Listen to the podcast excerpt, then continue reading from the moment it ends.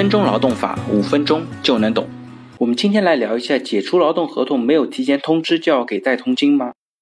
小王呢，急急忙忙的去找他的朋友咨询，哎呀，公司要跟我谈协商解除劳动合同，我到底可以拿多少呢？他朋友就回答他说可以拿 N+1 啊。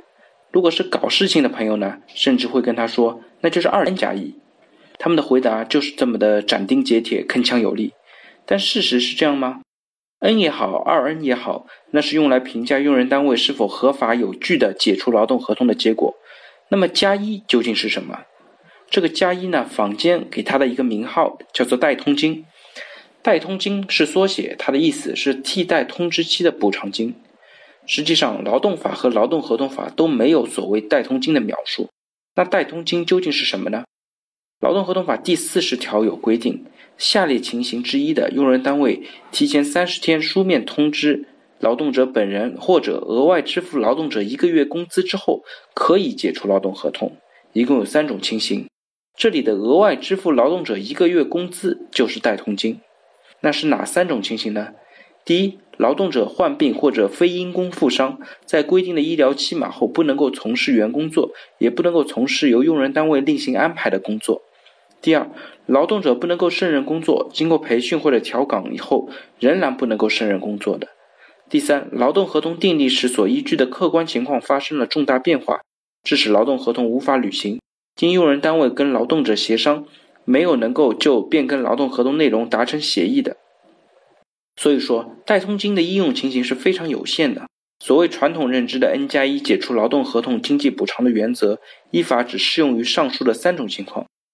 由此展开，一般有另外2种情况里边并不一定适用所谓的代通金，也就是说没有一定需要加一。第一个呢，是协商解除劳动合同。劳动合同法第36条规定，用人单位跟劳动者协商一致的，可以解除劳动合同。协商解除劳动合同的行为呢，是基于双方的合意达成，并没有强制的提前通知义务。那至于提前多久，这个本来就是协商解除劳动合同谈判的焦点之一。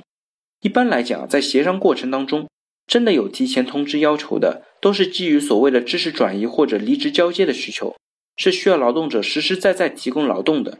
所以代通金在协商解除劳动合同环节当中是没有必要存在。当然，现在 N+1 的补偿方案似乎已经成为了协商解除劳动合同的补偿底线，这个呢是由市场决定的，而且这也符合一般大众的一个思路，那就是单方解除都可以加一，那协商为什么没有呢？干了这么多年的实务工作，加多少都有见过，那是企业成本控制和风险决策的结果，背后有各种各样的故事，反正最终大家开心就好。那第2种呢，是用人单位违法解除劳动合同的，需要向劳动者支付1个月的代通金吗？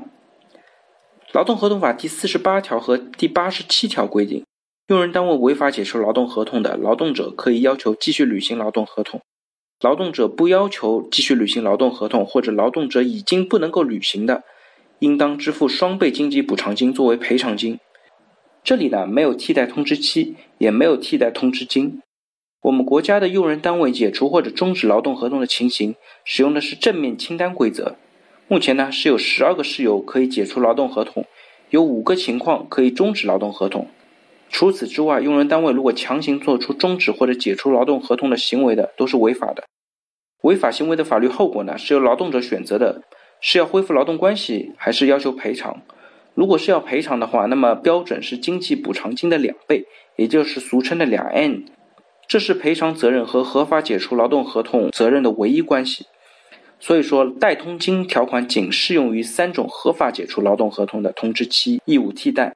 它是合法解除劳动情形的附随义务，所以说面对违法解除劳动合同的情况，只有2N，并没有加一。